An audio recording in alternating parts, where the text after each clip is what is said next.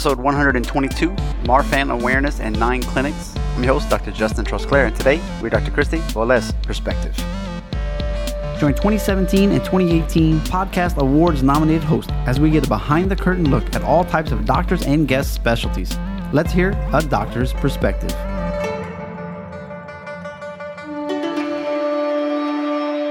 Well, Dr. Kristi has a great personality. Really forgave me for butchering her name. it's a, an Egyptian last name. So she's like, oh, yeah, it's fine. Happens all the time. Okay. So you might be asking yourself, Marfan awareness? Well, here it is. She has Marfan syndrome. She didn't know about it. Ended up having a aorta dissection. Okay. And she had nine clinics in her 20s. Nine podiatry clinics. That is unbelievable to me. And so we talk about how she was running nine clinics, and then after you have this obviously bad health issue, what do you do now?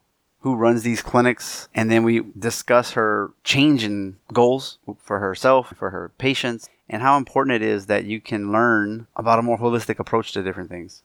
Now, of course, she's a podiatrist, so she does all that. But, you know, when you deal with a lot of diabetics, they have a lot of foot issues. And so we discuss her her role with hydration, diet and nutrition, sleep, stress management, and movement, and how she was noticing she was getting a little bit better results than the people in her clinic. And part of it was some of these discussions that she was having because she was just passionate about it, and she kept learning about it, and she was noticing that her patients were really open to it by just talking about it. So she started this allied wellness, and we'll talk, discuss that as well. She's a wealth of knowledge, entertaining hour, and just so you know, at the end of the show today, completely revamped the promotions and ads and those types of things. Once again, I hope you've been enjoying the podiatry series. We're smack in the middle of it. If you have any ideas for, for future episodes or series, let me know. Please leave a review, helps us get found more. I want to share with you a couple of the reviews of things that I've heard. Here's one Nathan Cashin. It's helped rejuvenate me and restarting my own podcast again. Uh, CT said, yeah, I think you're you're you're a great uh, host, a great interviewer, and uh, I, I'm really impressed because the way you're able to weave those questions and also kind of follow up with what I was talking about, I, I thought it, it was really smooth. So I really appreciate that. And let me know what you're thinking about the mini-sodes. Have you caught any of them? They're about two to six minutes a piece, real quick. They're episodes that I listen to, and then I just give my summary of them, real quick, real simple, no long pontificating. Okay, that's enough for me for now. All the show notes can be found and transcripts at a doctor's perspective.net slash 122. Let's go. Hashtag behind the curtain.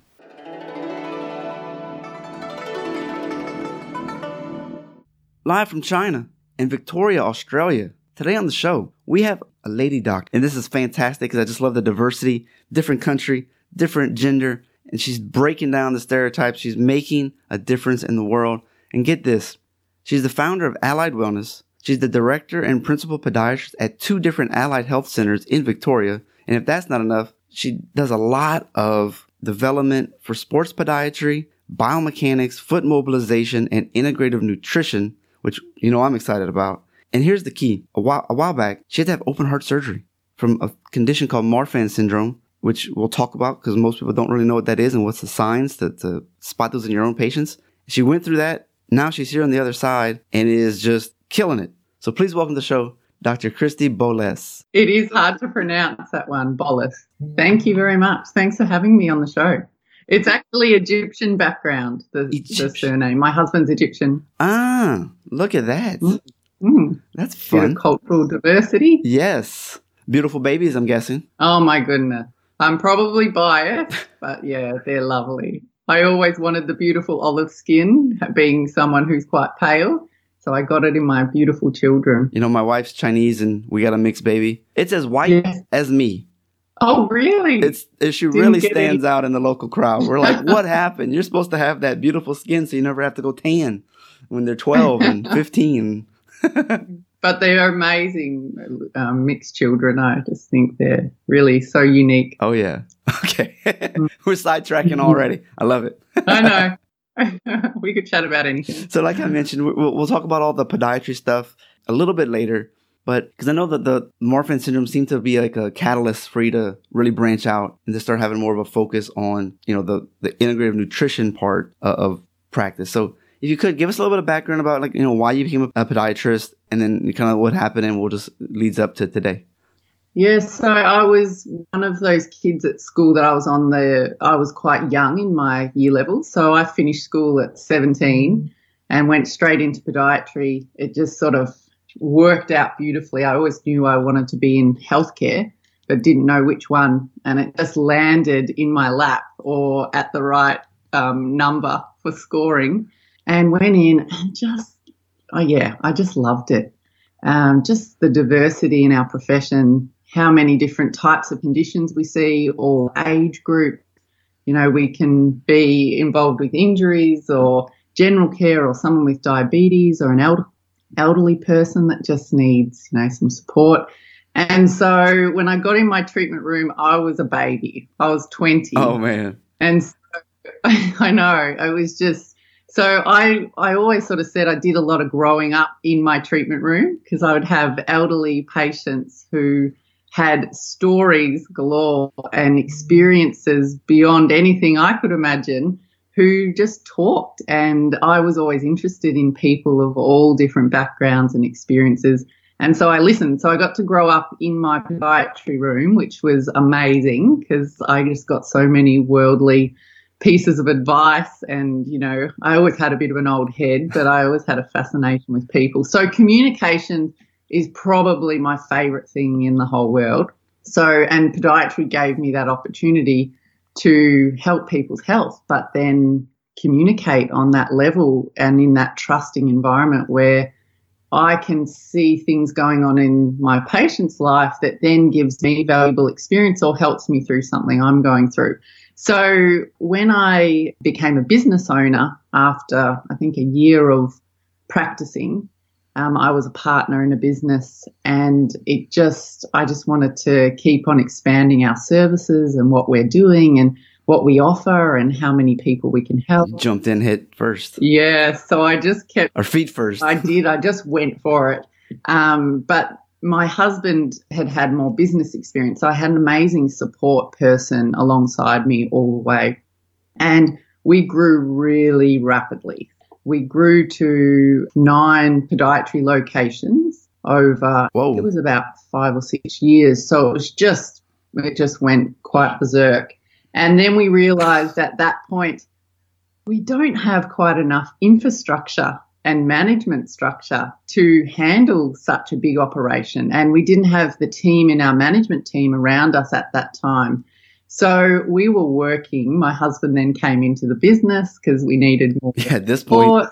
And we were just in that. We were go, go, go, running, not looking after our bodies well enough, and, you know, just keeping our sort of eyes on growth and helping more people and making more roles for practitioners. Well, and they say if you're too or too big, you could actually plummet. Yeah. Because you don't know what you're doing on the on the back end and everything just kind of crumbles down. Exactly. And we don't have business training in our health degrees. No. So, of course, we're learning on the go, but then when you're so busy growing, you're actually not learning enough to catch up with the growth. So, right. that's putting out fires. Yeah, yeah, definitely. We were putting out fires, that's for sure. We just, at that time, we really didn't know what we didn't know. And we needed to keep upskilling, but yeah, we were so busy. So, of course, that led to, you know, the lessons were trying to come through to us of things need to shift or change. And we were in that forward momentum. So we didn't listen to those warning signs. Mm-hmm. So then in um, 2011, my aorta dissected. Uh, we didn't know I had any condition and I had a six centimeter aneurysm at the aortic valve. And yeah, that definitely gives you that um, massive wake up call to go, what you were doing was not serving and not working. And we need to do it. Right. Yeah. So that was, that was. And you didn't see any of the telltale signs growing up. Yeah. Well, I'm six foot two and taller than two elder brothers and taller than my dad, not by a, a, whole lot, but I'm just tall. We were always sort of joking when, yeah, it was like, and long, like I've got really long hands and narrow wrists and a long neck. Double jointed. I didn't match anyone in my, yeah, long, like really flexible joints. And I didn't match anyone else in the family. Um, and we were sort of like, we were sort of joking around um, as I would grow up that there must have been a really tall milkman around. The milkman striked again. younger. because, yeah, it was just an unusual um, body type. But yeah, I mean, I played lots of sport and I was really active and had various symptoms, which now makes sense.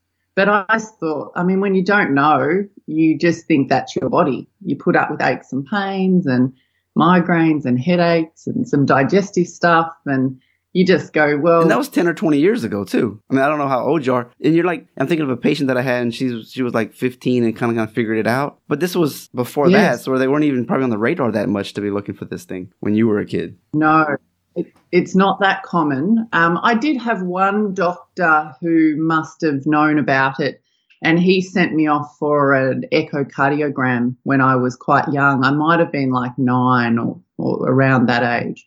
And they said I didn't have Marfan syndrome. So it did pop up once in my childhood, but because we got that, like, and it was a straight out no, you do not have it, which of course I am a classic case now that I've been diagnosed.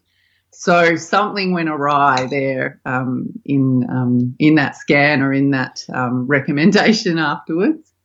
Is it something that happens more when you like hit puberty, where you figure out like the heart starts to get strained, and they just wouldn't have seen it that early? Yeah. So sometimes when you're a kid, you can see that um, the aorta is slightly dilated for that person's age, comparing to other children. Um, so there's a, it's a little bit wider that um, aorta, but you know, mostly if you saw that someone had clinical signs and symptoms like really long hands and, you know, growing extra tall and, you know, you can have changes with your sternum. It can become concave or convex in different areas. Um, if you saw those, you would definitely be saying, let's just monitor you in two years and see what that aorta is doing. So, I mean, that comes, I guess, with a bit more awareness and experience.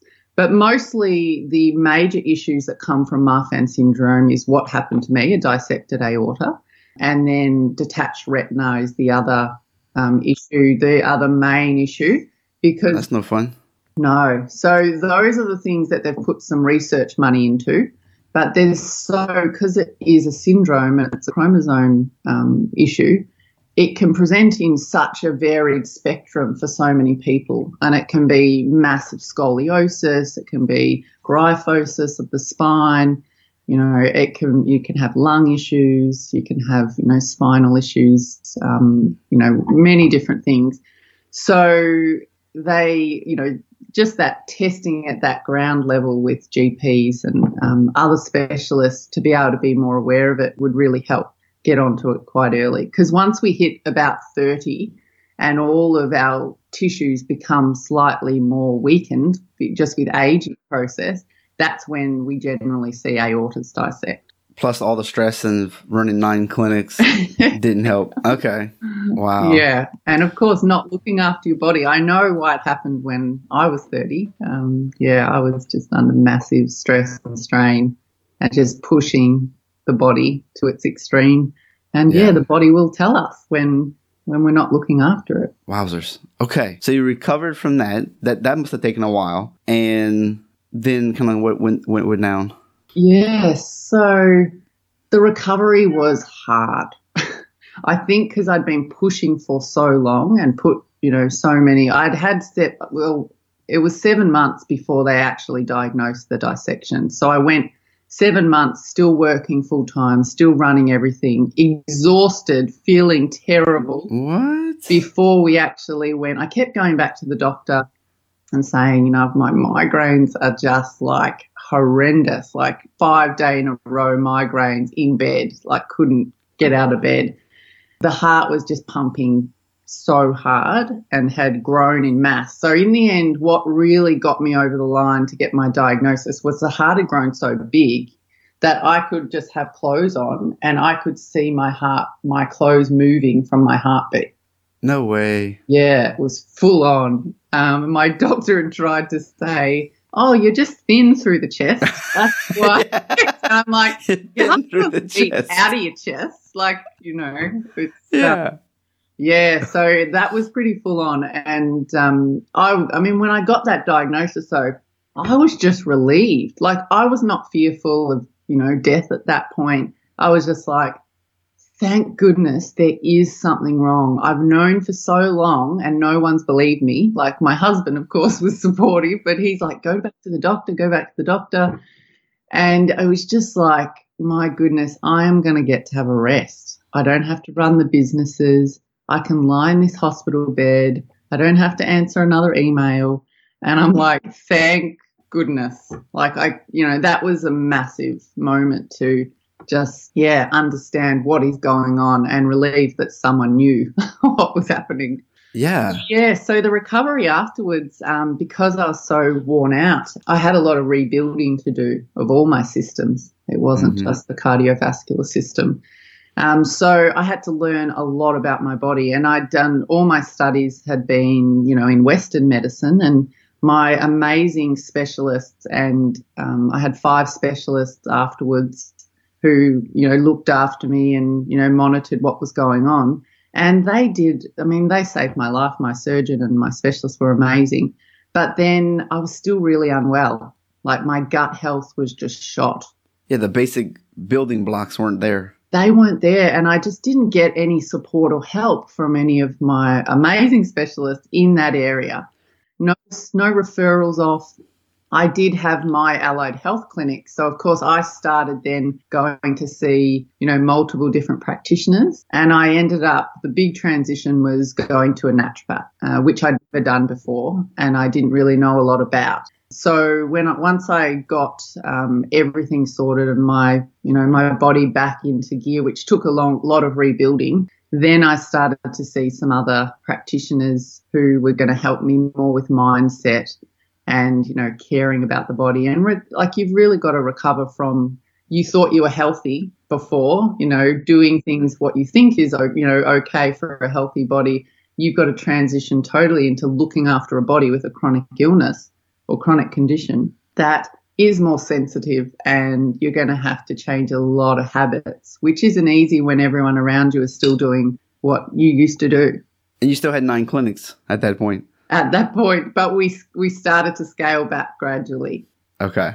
we we um we came to our senses and realized that health is the most important thing of and our family and we i mean i love healthcare and i love caring for other people's health but i'm no good if i'm not healthy enough to do it Right. so yeah Did y'all sell off like the smaller clinics to the doctors working there? yes yeah Okay. yeah so Real quick, clear up some words for the people who maybe don't know. Allied Health is what in Australia?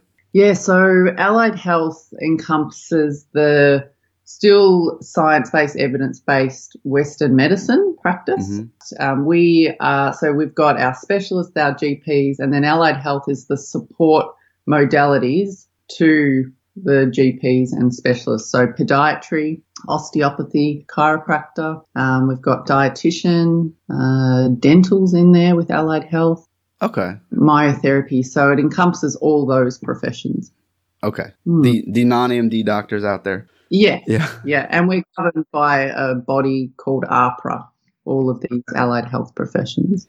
And I, I should have remembered this from the last interview, but are y'all considered doctors in Australia or Yes, so our chiropractors and osteopaths use, as a whole profession, use the title doctor.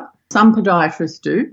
okay? I just didn't want to make sure to get you in trouble if I put put that on there and they're like, uh uh Australia's got some pretty it- strict rules. It is, it is allowed um, Okay. to use the title, like as a courtesy title, doctor in allied And then, real quick, this is a long, a long time ago. You go from high school. You don't have to go to like undergrad first. You can just go straight into podiatry. Yeah. yeah, so we go from secondary school. Usually, most people are, you know, 18 or nearly 18 when you finish year 12 in Australia. And then, yes, you can go straight into, you know, a degree. Wow. Yeah. That's pretty nice. I think. I mean, somebody would disagree with me on that one, but that's pretty wild to have to be that focused at such a young age too. I, I haven't known it any other way. Like I know in diff- in America you do go to college Yeah. um, before you, ch- you necessarily major or specialize.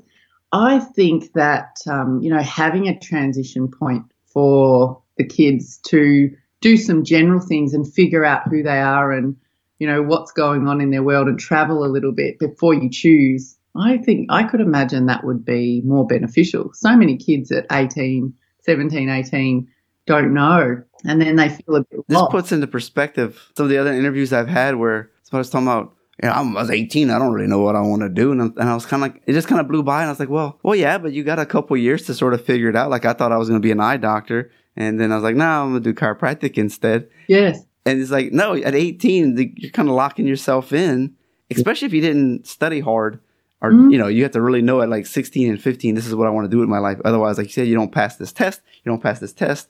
I guess you have to repeat a year and Yeah. do better. And I Otherwise you can't get in. kids who didn't study quite so hard in their, you know, from 15, 16, 17 would, if they didn't get the marks, they, you know, they would feel that, oh, maybe it's not for me. But they Yeah. haven't, you know, grown up enough and got enough perspective, which is fine. Everyone does it at a different time before they actually figure it out. And given that space, I think it would be great. We'd get more, more children doing what, or adults doing what they're meant to do. Yeah, no kidding. These old people are like 20 years old, but everybody knows you're a whippersnapper at 20, so that, that makes more sense. Like here, if you're 24 coming out of school, they're like, yeah, I don't know. I'll come back in a couple years after you know what you're doing. Yeah, but imagine, like, I was practicing as a podiatrist at 20. That's awesome. But I mean, I've always had an old head. Yeah. But so, you know, that's different for everybody. And I'd say, you know, I was in the minority in, you know, loving to hear about people and loving to learn. Some people just want to just figure out who they are first. And I really, That means at 22, you went in and just like, yeah, I want to do this thing. I'm going to be a business owner. I think I was 26. Yeah, six So that's a big, that's a big jump. That's a lot of, you know, five years is a lot to own your own medical clinic and, or, you know, podiatry clinic, whatever, and then start Yeah. expanding. So, all right. So when did you become excited about the sports podiatry and the biomechanics? Like, what is your passion with that? And are you teaching it? You just learned about it? Like, how does that look in, in the real world? Yeah, so in podiatry, um, we do in in the Australian studies of podiatry, we do quite a lot of biomechanics, and we've got some really good leaders in the field of sports, you know, podiatry and biomechanics in Australia. So I thought like our undergraduate training was excellent. Then we were we were missing in our profession um, some more of the manual skills to actually help people gradually progress through their injury and then the, also the rehabilitation side. We had people coming in for injuries, but we didn't have so many manual and other skills to help with pain levels Oh, um, and help people recover in that way. So we were sort we just had a bit of a gap and we would refer off and work, you know, in an allied health team. And that's why I, produ- I ended up creating allied health clinics because we were in podiatry. I recognized we were lacking some of those skills. So we needed to work closely with other practitioners to get the best result for our patients.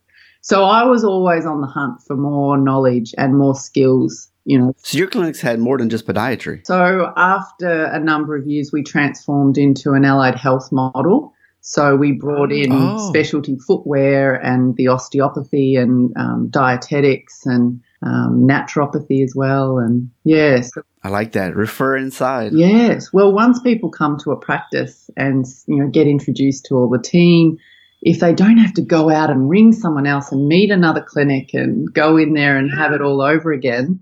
So yeah, so that was always my vision to have um, the allied health model working, you know, really well and integrating and just getting that overall health perspective for that patient because we knew, I knew just down at the feet, you know, the patients were all expressing and telling me they had back pain and they or they had headaches or you know their digestion wasn't good or like and they'd express like podiatry's like hairdressing a little bit Oh, okay. we get we get the whole story, which is of course what I loved about what we did.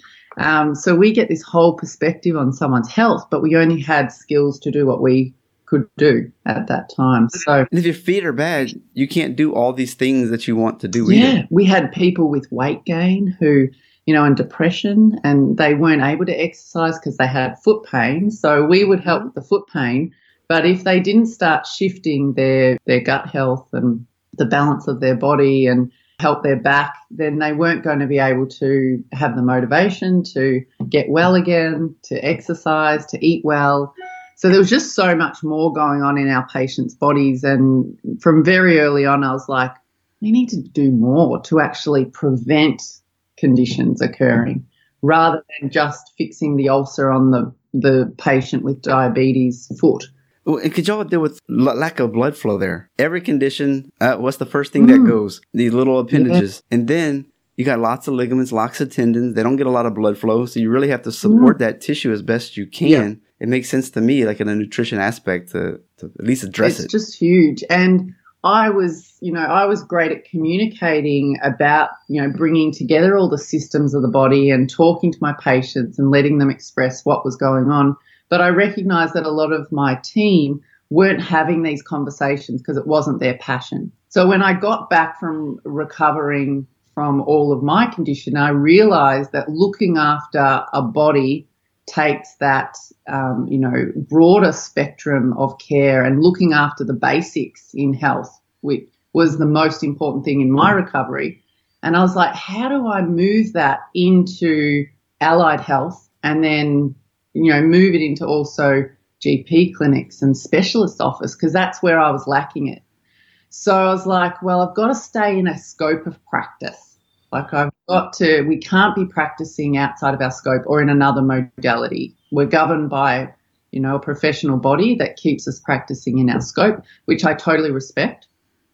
But I was like, well, if I can screen my patients in the way I have these conversations and just let them express what's going on in their body, they're more aware straight away. As soon as they start reflecting like, and I ask a simple question like, you know, how is your hydration levels? Are you drinking enough water?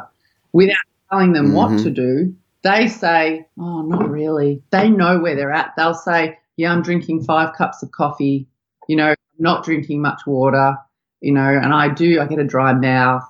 I'm not feeling that energetic. And I'll say to them, without me prescribing, I'll say to them, well, is there a way you could do that better? Like, know, have you been mm-hmm. more hydrated in the past? And they'll say, yeah, I used to drink, you know, more water in the morning or more water at work. And, and I'll say, okay, great. That's excellent. And then what's amazing, they'll come back and just with that simple discussion and reflection each time they come in, they'll come back in and say, Oh, I'm now drinking, you know, six cups of water and I've cut my coffee to two without me actually even telling them what to do. And they feel better. Yeah, and they start and they start to feel better, and they're empowered with that. Um, you know that they've made that decision themselves, and they're working on their own health and well-being without being told like a child or you know instructed do this. They actually understand they didn't feel as good. This is what they were doing. This is what they've done better in the past, or this is what I could do. yeah. So um, I I then I'd been designing some programs for my podiatry team um, in sports podiatry and some of the common conditions, and I was like, "There's something missing in this program." And then a light bulb went on one day, and I'm like, "It is the whole body health stuff that I do in my room that I haven't put out there to anyone else." So I was like, "How do I make this safe for us to use in allied health?" Without practicing outside of that scope and how do I empower those patients to make some decisions for themselves rather than us just telling them, which we know, like if you say drink more water or eat this, you know, they're until they know and start to make the decision to do it themselves, it's not going to be sustainable. So yeah, so Allied Wellness um, came about by um, a program that I created in my My Fit Feet Heal Pain program um, called Fundamentals of Healing. So I was like, what are the like the key things that has helped my recovery and what are the things I'm always having conversations with with my patients. So those five things hydration, diet and nutrition, sleep, stress management and movement. Okay. Nothing nothing crazy. So those were the things yeah, it's all basic stuff. And I'm like, it's all got evidence to support it. No one in any um, health profession anywhere can deny that these things help health. So how do we get more awareness and education out to our patients and how do I get more practitioners who aren't having any of these conversations at the moment? how do I get them ha- starting to have these conversations? So their patients are aware that their respected doctor or chiropractor or podiatrist, you know, is supporting that this is important for them to look up. So yeah, so that's how it all came about. Did it become a like a questionnaire, or is it part of like a questionnaire when they fill out their new patient paperwork, and now you got a nice baseline to actually have that conversation later, or like how'd y'all figure it out? That's exactly how it starts. Yeah. So well done. That is so cool that you got that. I don't know how else you do it. I mean, yeah. So it starts with a screening tool, and it's just you know four or five questions under each of those areas that are the most important ones to um, for that patient to be more aware. And, you know, I had a patient a few weeks ago. It was so funny. He, I thought when he came in, he hadn't filled out his fundamentals of healing screening before the initial consult. But my efficient reception team member had scanned it in already and hadn't given me the hard copy. And so I'm like taking my normal history of medical conditions and um, medications and what's their injury history, all that stuff. And then all of a sudden he said to me, So I know I'm drinking too much soft drink at work. He's a, he's a police officer. And he said, It's really easily accessible in our office. And he goes, You know, I'm even taking a soft drink back to the desk. You know, I feel really dehydrated. And then, you know, my wife and I haven't been eating enough vegetables because she's, you know, been working a lot and we haven't been doing any food prep and da da da. And then he said, and my stress levels with looking after my child and running them around.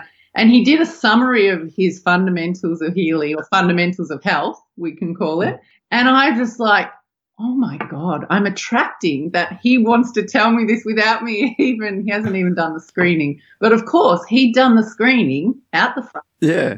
He had already made some decisions where he was at what he could do better. And he's already starting to put some plans in place of how he could, you know, what he could change at home. And I'm like, oh my goodness, this is the most exciting thing. I've, like, I was just inside, I'm nearly jumping up and down and doing fist pumps, but I'm sort of staying nice and subdued. Okay, yep, great. That's Good. fantastic. I'll write that down. We'll check in two weeks. How are you doing? yeah.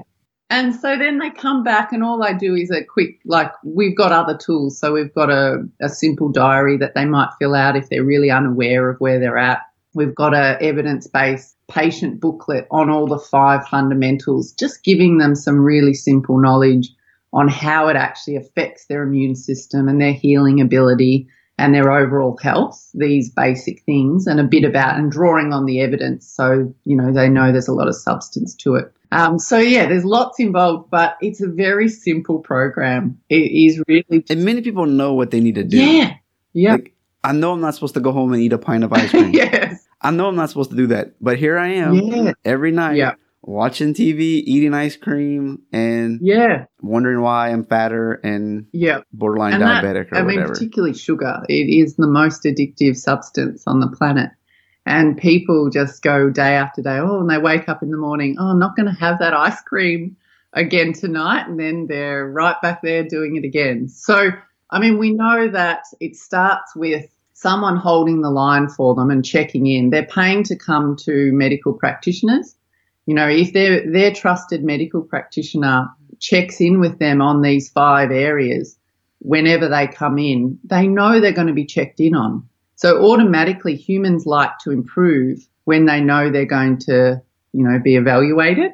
So that can give them a little bit of motivation and then the very gradual trickle of some education. So we've got some um, videos that will be coming as well. So people who, you know, may read the brochure want a little bit more. So it just starts very, very slowly and gradually.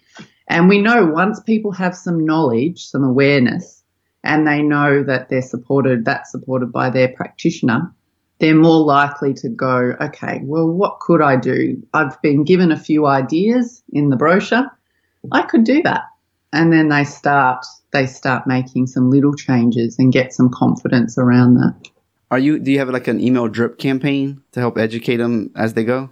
So that's coming because we we're just about to launch the basic program on our new website, um, which will launch sort of in mid to late April. Um, and then we're building a big resource library for practitioners to be really looking at the evidence around these um, five areas and how they affect chronic disease and illness. So that's that that like is underpinning my drive, knowing that I have a chronic condition and I was living, you know, very unwell for three or four years and had to rehabilitate my body. And I'm now at this stage where I've got you know, I've got energy again. I still have, you know, lot, you know, my condition to deal with, but the more I focus on my general health, the better I am, the more I can function. So I want to really um, go up against the, you know, the big four major chronic diseases: heart disease, cancer, um, yeah, dementia is another big one you know, and Alzheimer's, which is affecting our family at the moment, oh. um, and diabetes. They're my four that, I mean, we know that there's such amazing treatments to help those, you know, those conditions, but we want to go to um, preventative care.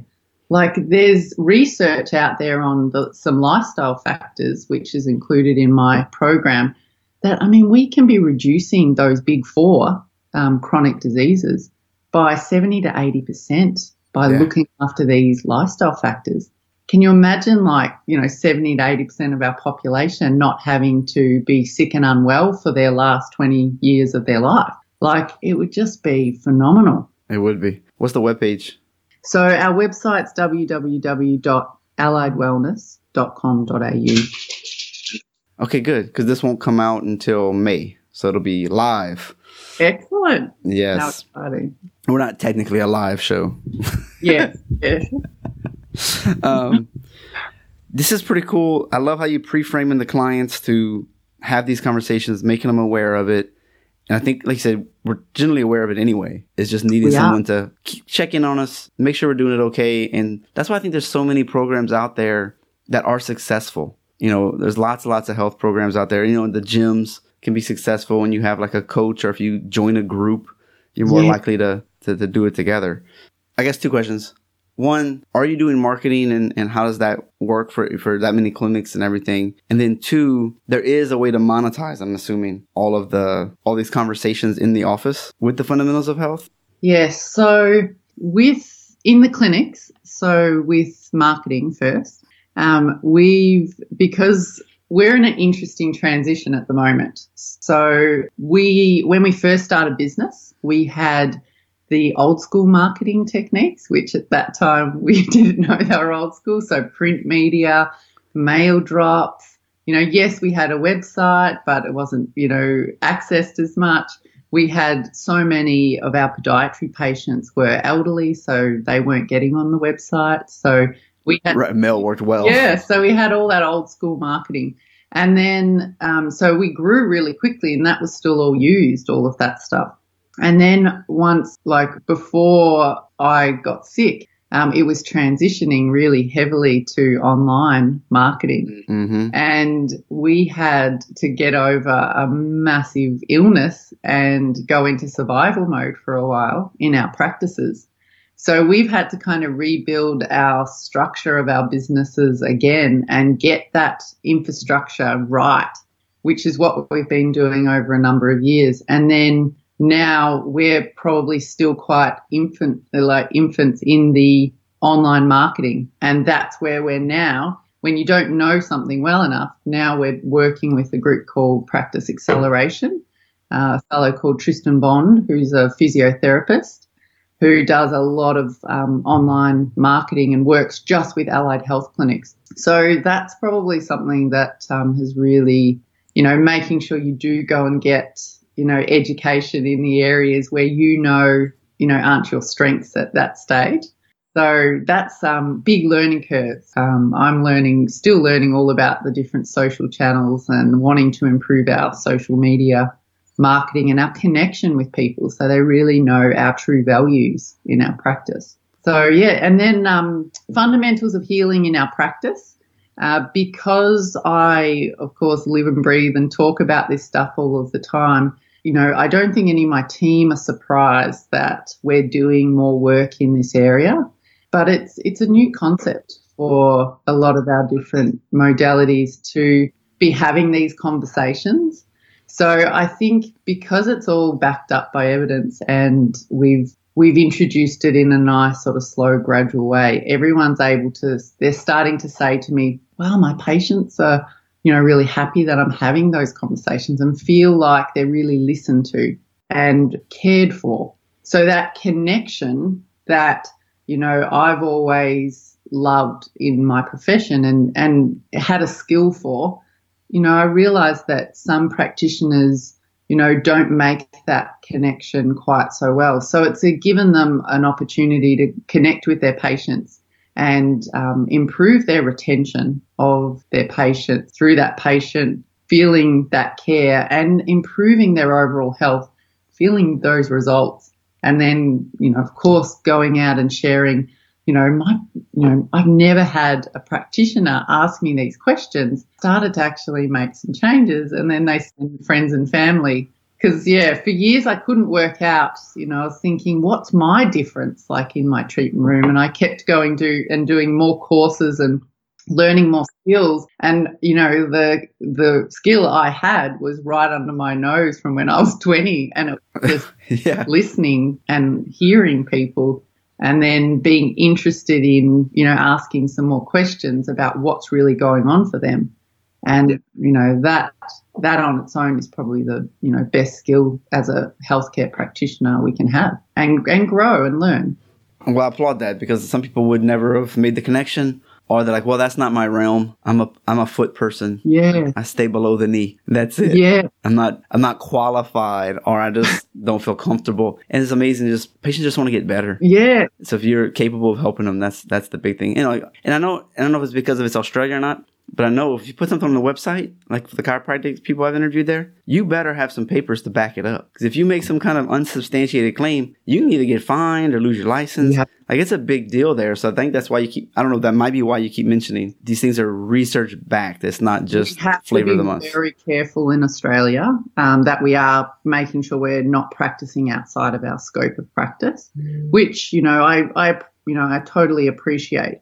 Um, but of course, if we've got a patient in our room who has diabetes and doesn't have circulation down to their feet, uh, and they're going away, you know, and eating really badly and has got high levels of stress and, you know, is very dehydrated. No matter how well, how good our skills are in podiatry, if they're not looking after all of that stuff or not going to see someone who helps them in that area, and I'm not able to get them, you know, with a good referral to go, then, you know, we're going to have massive problems. And our treatment, no matter how well we're trained, how well we communicate that podiatry treatment, we're not going to get the result for that patient.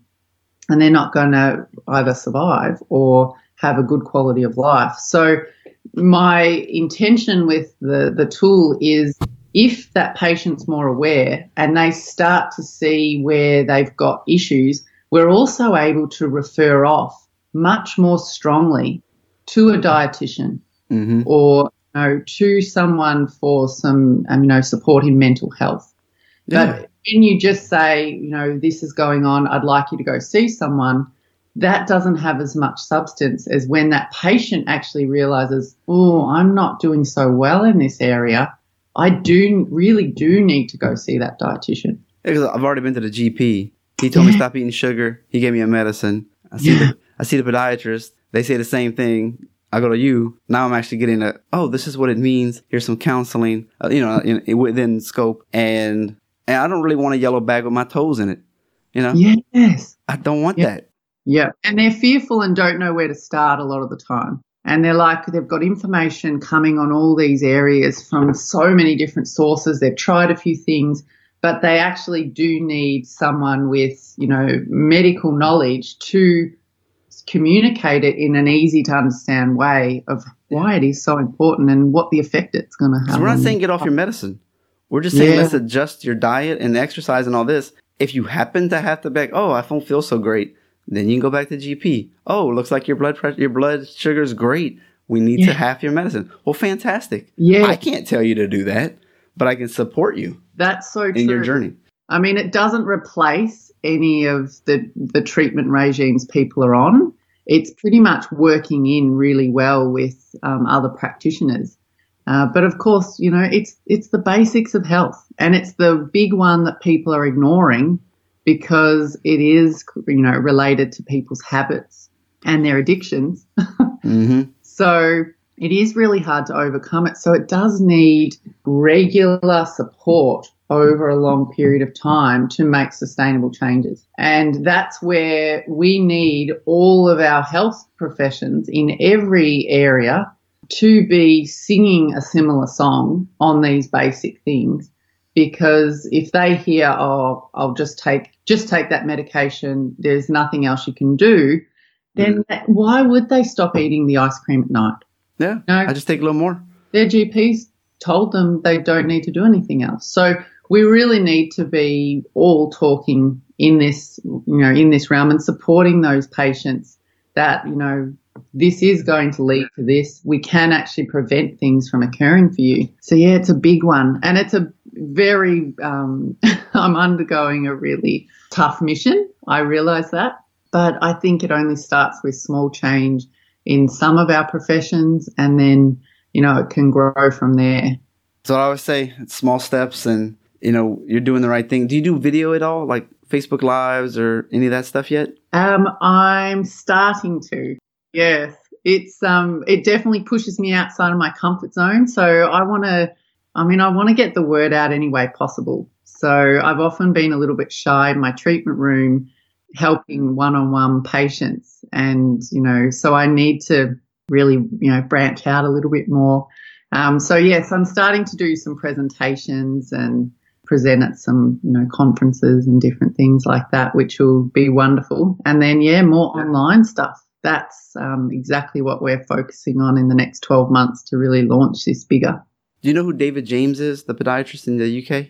No, I don't. Well, he's on the episode like two before you. Oh yeah, self plug. No, but he his niche and kind of what I got him on for was he is a video guy. He's been doing it for a while, and he's uh he mentors other podiatrists that like how to do video Oh, and to get over it and just do it, Ex- which is interesting. So anyway, I thought that was an interesting. You know, it's fresh on my mind. Video is a big thing. That would be great because, I mean, we've all got things we need to improve on, that's for sure. ladies have a harder time, I think, just jumping in. Like, if I'm ugly, I'm just ugly. But for a woman, there's things you can do about it. You know, you put makeup on and they're, they kind of fretting about their hair and they, they have a lot of like exterior stuff that unfortunately the double standard that y'all have to think about more than we do. Yeah. And it stops a lot of people. Mm. So Well, I'm. I know. Um, you know, this message has to get out there. It's gonna. I mean, I can't.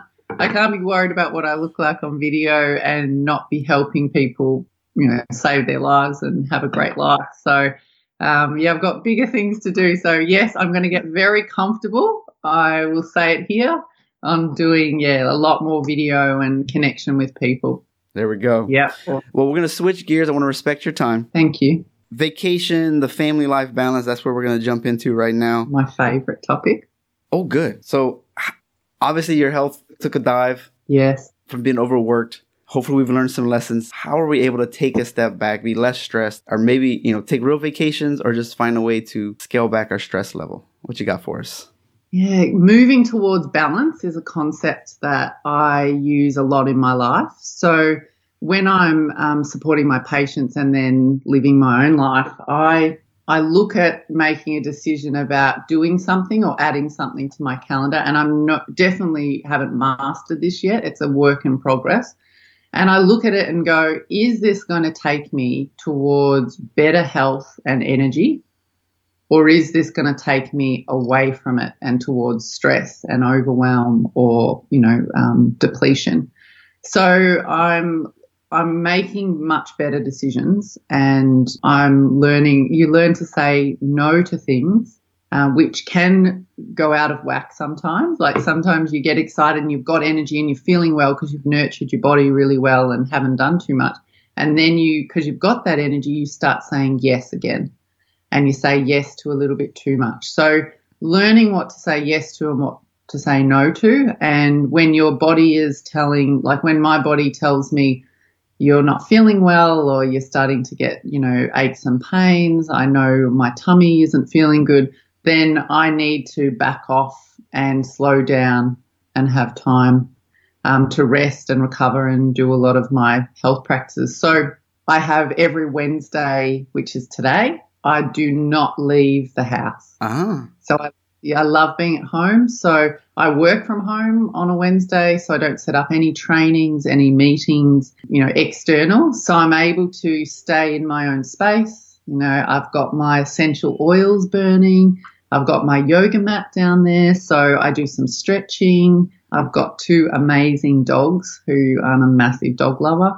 So I walk my dogs and I don't aim to strain my body on that day. So if I'm exercising, it, you know, a walk and I'm acknowledging, like this morning I saw the most amazing sunrise and got um, this gorgeous crescent moon this morning with this bright star just diagonally above it. And I do a lot of breathing work as I'm walking and just that calms my central nervous system.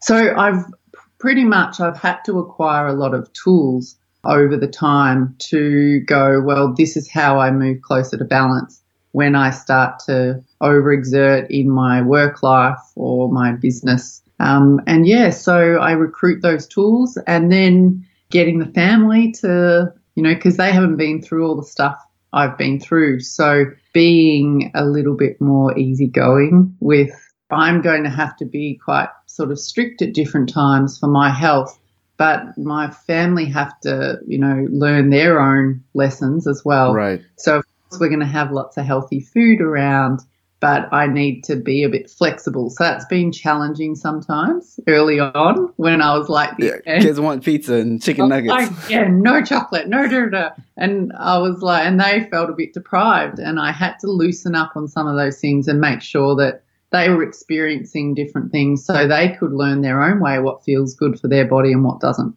Trying to be a really good communicator in my home, like I love to do in my practice, and having more patience that they're on their journey and they can um, do some different things to me because that's the only way they will grow and learn as well. Well, and as their mom, you don't know what you're talking about. Oh, I've got a 16 year old boy. Oh. No, he, he he knows exactly what he needs. I'm gonna eat four every- chickens today. I don't want to hear about it. yeah. My goodness. Well, I love that answer because a lot of people have a similar answer, but the way you tweaked it was the was the balance part and the does this provide healthy stress versus negative stress. That's a uh, that's a different view that we've we haven't really had too often in the show. So that's awesome. You're married, mixed babies early on the show. Remember that? That's awesome. yeah. So how do you how do you keep the love alive? Because they say sometimes a health condition can drive somebody away. Different businesses, mm-hmm. there's a lot of markers in there that could that could creep up on you. Uh-huh. So how do y'all keep the love alive and stay happy? I think very, very blessed that we we've got a really strong what I call family love between us in our in my marriage. So very early on we sort of you know we we got that that strength to our relationship before we loaded ourselves up too much and then we had the massive health crisis uh, because it's put us under a lot of strain. And, you know, I've pretty much transformed, you know, my way of thinking and grown in a lot of ways as my husband has. And at times one starts to move in a slightly different direction and then you need to recalibrate when that stress and strain's placed on and you, you feel a bit disconnected. So yeah, there's been some real challenges in relationship, but we basically wanted to both really be here and we, you know, and we, that depth of love was there, thank goodness. Cause, you know, at times, you know, there's so much stress and emotion going on when you're um, going through all these things. And my husband had to take over running the business um, on his own and he wasn't a health practitioner he had to do that as well as look after the house and the kids. And yourself, because Yeah, if you're not where you need to be at, what am I? You know, I can't do what I need to do as a as a wife or whatever. It's like that role probably was diminished as well when you're trying to like just recover. Oh, I think it's nearly. I mean, going through what I did, I I constantly was, um, you know, also very aware that my husband was going through much much worse things than me because he couldn't help me. Like I had to do the work for myself, and he wanted to, you know, save me and protect me and get me well. but he's in this position where he's just all he can do is look after everything, me and everything else as well as he can. So um, yeah, we've um, we've grown a lot as a couple, um, but we've had to do um, yeah a lot of personal development work. Um, that's been probably really fundamental for me, and learning a lot about emotions and how we hold on to things and how um, how we actually. Everybody should be going through that. By the everyone way. should. It's just essential for development for any human being. So he's been the same. So probably more recently, he's gone through more professional development sort of work, and it's really you know the gap gets closed bet- between you, but through communication, patience, understanding that you know no matter what, we're all going to make mistakes and learn from them and there's no such thing as, um, you know, carrying someone else through something. Each person has to carry themselves. Um, but then you've got the loving support of that other person, which is amazing and giving you strength. So now it's making sure we really value the time at home and value the time talking to the kids and setting some time aside for just us as a couple um, right. and just, you know, really talking it's that's probably you know one of the tougher areas because it's the most important thing in your world your partner and your children but at times with business and you can put so much energy into that thinking that's helping them but actually when you put your energy into your partner and your children first yourself and then your partner and children um, then the other stuff starts to get more momentum and you actually make such better decisions in your business life well wrapping this up, what about any favorite books, blogs, podcasts, anything else that you think that uh, the audience could benefit from? And this could be fun to real medical. It's just up to you. Mm. One of the books that really, it's just a short book um, that I use as a little tool, which is really interesting. And I was shocked that I got so much from it and loved it. Was um, What I Know for Sure by Oprah Winfrey. Oh, I know it's such an unusual book, but it really helped me at a time where, I mean, being someone who had always been quite tough on myself and a high achiever, I, you know, the, the basic was not really, I was trying to please everybody else for so many years and not having enough um, self assurance that I am enough. And, you know, we know it's quite famous that Oprah has felt that way. And I was shocked that a lady, one of my patients actually gifted me the book and um, I read it, and there was just so much truth in it. It wasn't all blown up and like we could see sometimes. You know, the TV, her her TV show, it's it's got a lot of frills around it. It was just very, very open and honest of what can go on in someone's sort of mind and how she sort of overcome it. So that's been just like one of my little ones that I go back to every now and again, and I just open a page like and whatever's on that page will be will be relevant to what I'm going through at that time or a little message I needed to help me inspire yeah. day. So that's been a really cool one. Well, you know, Oprah's show used to be like those trash shows. Yeah. Are you the daddy? Yeah. Oh, you're not. Like that's what her show used to be, and then she turned it around to what it is today. Yeah, which is phenomenal. I think she she just got really real, and I think she interviewed so many people and thought, well, I'm not really talking about the real human stuff, which we know doesn't get talked about enough. Right. There's so many similarities to the base of people's fear and what's holding them back. Um, we just need to all be really honest about it, that we all go through it. Oh, any other book? I kind of cut you mid mid thought on that one. Oh, pro- like I'm, because health and well being is my absolute passion. I've done so many amazing courses. I'm doing still, I'm just about to complete my integrated nutrition health coaching course with IIN. They're an American group.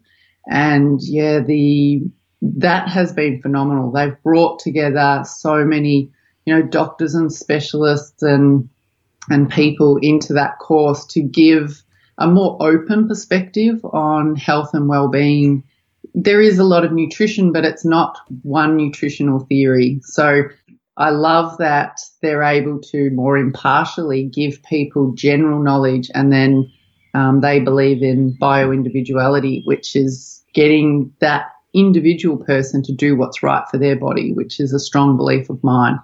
Not mm. just go on, you know, vegan or paleo or, you know, different Yeah. different people need different things, and we have to let them figure it out with the support.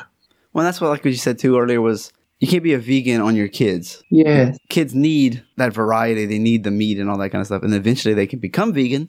Yeah. But If that, you know, you can't a baby a baby vegan's not a good idea. yeah, yeah, two year old, you know, it's not a good idea. yeah. And what is your uh, website? One more time. What more it's- information? www.alliedwellness.com.au. Dot au. Okay. Well, this has been eye opening for me. Hopefully, inspiring for many people. And we all have our own burdens to bear, and overcoming it, and still can be successful in all kinds of areas of life. So, uh, Dr. Kristi, that was amazing, and I really appreciate your time. Oh, thank you so much for having me. It's been a pleasure, like talking to you. I'm not. Um, I've only done two podcasts ever before, so I always get a bit nervous. But it's nice to talk to someone who's really interested in health and wants, you know, has that zest for learning more, which is cool. So thank you for having me. No problem. Another great interview has ended. As I always say, I hope you listened, critically think, and implement something so that your practice life, family life can improve this week. Want to hit you up with a few links today. If you'd like to know what the top episodes of 2018 and 2017 were, you can just go to .net slash top 1718 and you can get a PDF of all those episodes. It's like 22 of them. If you're interested on any of the programs that I've actually been interviewed on, just go to .net slash as heard on. So play on as, as seen on, you know, so as heard on. If you didn't know, the Needleless Acupuncture book sales page has been revamped, so it looks a lot better. You know, sometimes when you look at a web page and it doesn't look like it's put together well, you're like, man, I'm not sure about this thing. But it's been redone, looks better. And also, if you have an Android device and you're curious about it, you can actually now download the same five protocols, blueprints, if you will, right there on your phone at the Needleless Acupuncture app. And for less than $4, you can get the whole book on your phone from the Android Google Play store. So if you're interested, check that out. The electric acupuncture pen is still available at a great rate. You can get it on its own or as a package. So you can get the book, the e-pen, as well as the auricular points. Now, some of the things that I'm recommending, Blueberry Hosting, that's who I use. I really like them a lot. I'm not going to lie to you. Fiverr is where I get a lot of my music done, my logos. I don't know if you noticed on Facebook, I believe my picture is now a face with a bunch of words. And I just saw that real quick. It was cheap. Yeah, why not? I'll try that for a little while. It's fun.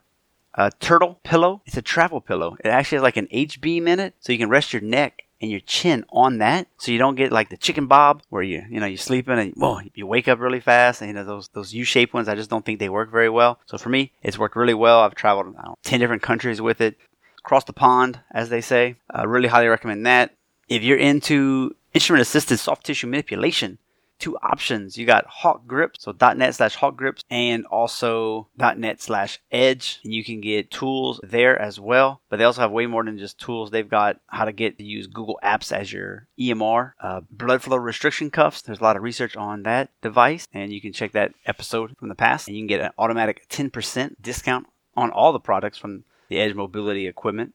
Uh, one of the devices I use to to send out snippets of the podcast via picture and uh, quotes from the text that I write from the show notes is MissingLettr. They just took out the last E in letter.com. Pretty much, you know, you can do a blast in, in two months, you know, like five emails over two months. I like to do nine emails over 12 months. So that person who was interviewed last month doesn't just get lost, right? You know, so every day I have a new episode that I highlight and it's all automated. It's really cool. Definitely check it out. Uh, if you need to record your screen, I like Screencast-O-Matic. Also, JLab audio speakers. I've said it before. I love them. Uh, it's a great company. And now I get to actually be an affiliate for them. So if you end up buying any of their products, just like any, I get a little piece. Uh, probably have like three or four different products. I mean, they just, the battery lives are longer. Sounds quality is amazing. Uh, and for the price, you can't love it a bunch. And of course, in the show notes, anytime you see a book link, you buy it, it comes to me. And .net slash t-shirts will help us out. And lastly, again, something I don't talk about too much, but if you need coaching, whether it's via the Today's Choices, Tomorrow's Health, you need some help with taking those small steps and accountability so that you can actually lose the weight or start exercising more or get your budget in order, just let me know. I can help with that. Also, if you just need some minor marketing coaching or things like that, I can help you out with that as well. Just go to .net slash support. And of course, on there, you can also buy the host a cup of coffee or uh, even more than that. There's different options available. So Thanks for tuning in, and uh, we'll see you next week or on the minisode. We just went hashtag behind the curtain. I hope you will listen and integrate what some of these guests have said. By all means, please share across your social media, write a review, and if you go to the show notes page, you can find all the references for today's guest. You've been listening to Dr. Justin Trosclair, giving you a doctor's perspective.